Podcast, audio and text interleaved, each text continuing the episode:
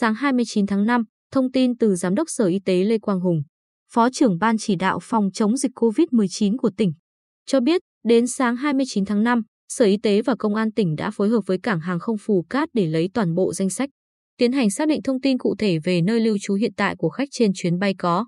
Liên quan đến bệnh nhân 6.601 của tỉnh Gia Lai, được xác định dương tính COVID-19 giờ tối 28 tháng 5.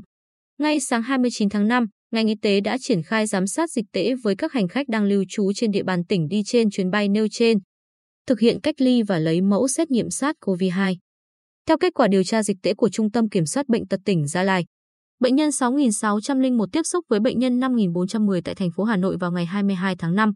Ngày 23 tháng 5, bệnh nhân 6.601 đi từ sân bay Nội Bài về sân bay Phù Cát, huyện Phù Cát, trên chuyến bay VJ437, có 45 hành khách. Sau khi xuống sân bay đi xe riêng về tỉnh Gia Lai, cùng đi có 3 đồng nghiệp trên chuyến bay. Sau khi về tỉnh Gia Lai, biết bệnh nhân 5.410 dương tính với COVID-19, nên bệnh nhân 6.601 khai báo và được cách ly tập trung. Ngày 25 tháng 5, bệnh nhân 6.601 được lấy mẫu xét nghiệm lần 1, kết quả âm tính với COVID-19. Ngày 28 tháng 5, bệnh nhân này được xét nghiệm lần 2, kết quả dương tính với COVID-19. 18 ca F1 của bệnh nhân 6.601, trong đó có 3 trường hợp đi cùng chuyến bay và về Gia Lai cùng xe với bệnh nhân, đã cùng xét nghiệm có kết quả âm tính.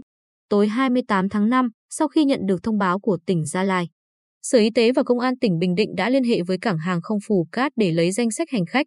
Sở Y tế nhận định bệnh nhân 6.601 tại tỉnh Gia Lai rất ít có khả năng lây lan trên chuyến bay VJ437 ngày 23 tháng 5 do mới. Tiếp xúc với F không có một ngày và kết quả xét nghiệm lần một của bệnh nhân này vào ngày 25 tháng 5 là âm tính.